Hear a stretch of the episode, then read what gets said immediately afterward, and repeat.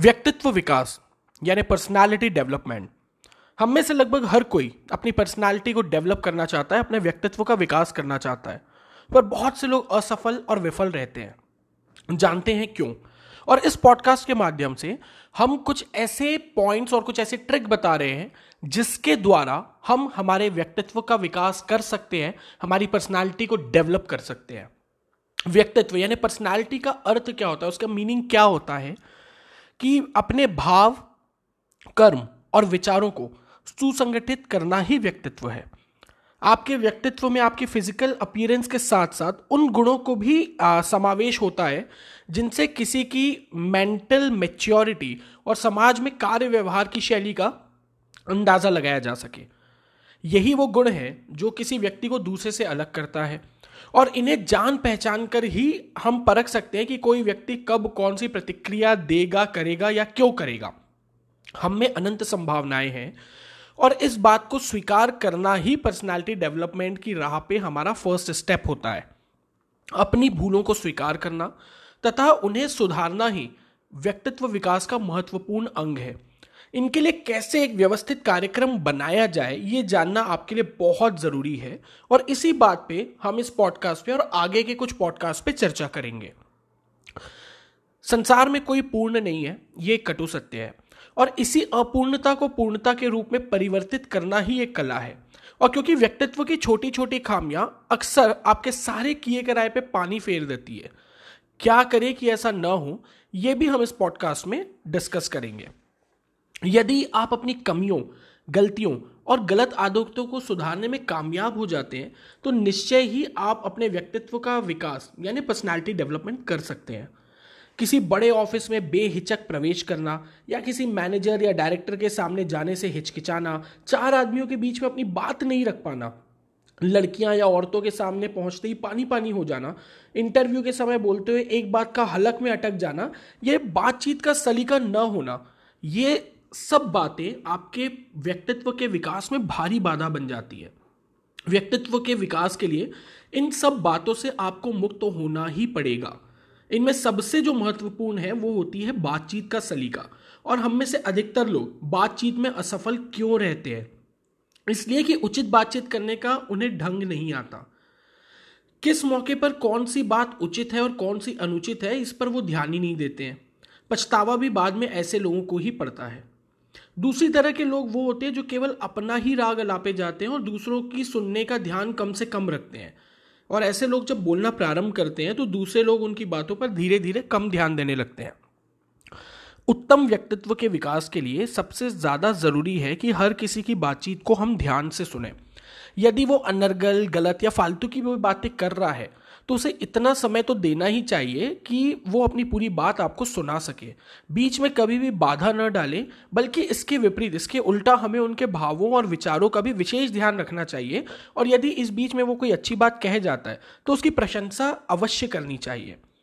बातचीत में सफल होने के लिए हमें छोटी छोटी बातों पे विवाद नहीं करना चाहिए और साथ ही अपने को दूसरे से अधिक विद्वान जताने का प्रयत्न तो कभी नहीं करना चाहिए। जो हमसे बातचीत करता हो, उसके स्वभाव तथा ज्ञान के अनुसार ही हमें अधिक या कम गंभीर बातें करना चाहिए। यदि आ, सामने वाला किसी विषय पे चुप हो जाता है और अधिक बोलना नहीं चाहता तो हमें उसे उत्तर देने के लिए विवश नहीं करना चाहिए बल्कि अत्यंत शांति और नम्रता से हमें लोगों के सामने अपनी राय रखनी चाहिए। हमेशा अपने बारे में ही बातचीत करते रहना और बातचीत के बीच में अपना ही उदाहरण देना ये ठीक नहीं है।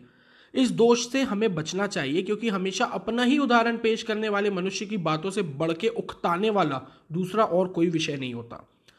और आ, सबसे इंपॉर्टेंट चीज़ ये है कि हमें कोई भी बात दावा करते हुए नहीं करनी चाहिए और उसमें दूसरों को मनवाने की तथा अपने को अधिक बुद्धिमान जताने की प्रवृत्ति या टेंडेंसी भी नहीं होनी चाहिए। और बहुत से लोगों की आदत होती है कि वो बहुत बार बातों के बीच में उदाहरण देना ठीक समझते हैं ज़रूरी समझते हैं तो कठिन या समझ में न आने वाले उदाहरणों का प्रयोग कभी नहीं करना चाहिए। बल्कि जहाँ तक हो सके इस बात की कोशिश करनी चाहिए कि जो उदाहरण है, वो विषय के अनुकूल हो, छोटे हों और सरल हों। यदि हमारी राय असंगत न हो तो उसे किसी के सामने प्रकट करने में हमें हिचकिचाहट नहीं होनी चाहिए। किंतु साथ ही साथ दूसरी बातों पे भी ध्यान देना ही चाहिए। कभी उन्हें अनमिस्क भावों से नहीं सुनना चाहिए।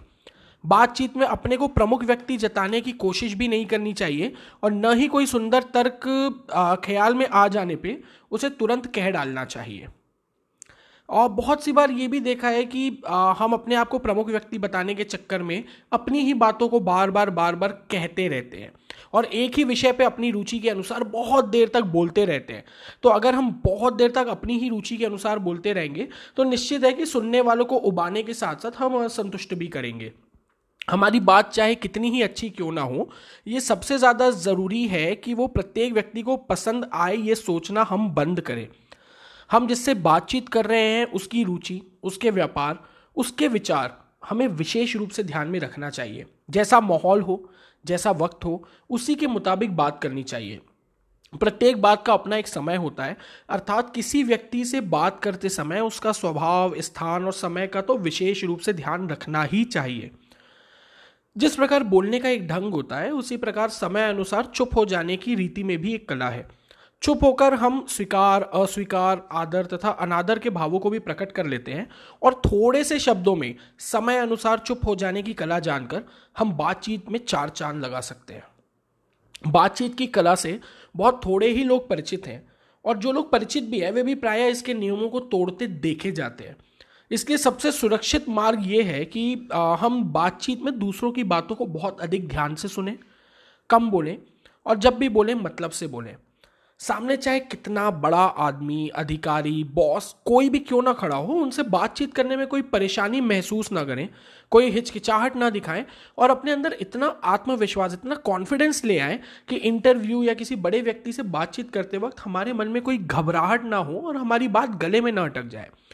लड़कियों के या औरतों के सामने जाने पर उनसे बातचीत करते वक्त लड़कियों की तरह न शर्माए, ना इधर उधर मुँह फेरते रहे। इस प्रकार के लोगों को लड़कियाँ या स्त्रियाँ कभी पसंद नहीं करती, बल्कि इससे उन्हें हास्य करने का मौका मिल जाता है। तो चलिए, कुछ पॉइंट्स हैं जिसका हम ध्यान रखते हैं, जिससे हम हमारी पर्सनैलिटी डेवलप करने के फ़र्स्ट स्टेप को क्लियर करते हुए चलेंगे। कि यदि आप अपने व्यक्तित्व का विकास सच में करना चाहते हैं तो हम अपने आप में ये संकल्प ले लें कि हम अपना स्वभाव अच्छा रखेंगे। हम सुंदर दिखने का प्रयत्न करेंगे और अच्छे लगने वाले कपड़े पहनेंगे। ऐसा करने से आपका कॉन्फिडेंस जो है वो थोड़ा बढ़ने लगेगा। हम धीरे बोलेंगे, विनम्र बने रहेंगे और दूसरों की प्रशंसा करने में उदार रहेंगे। कभी कोई व्यक्ति कोई चीज़ अच्छी करता है तो उसको अप्रिशिएट करने में हम कभी कोई कंजूसी नहीं करेंगे। और इसके विपरीत, हम कभी किसी की आलोचना नहीं करेंगे, किसी व्यक्ति की, किसी स्थान की, किसी के बनाए खाने की, किसी के व्यवहार की।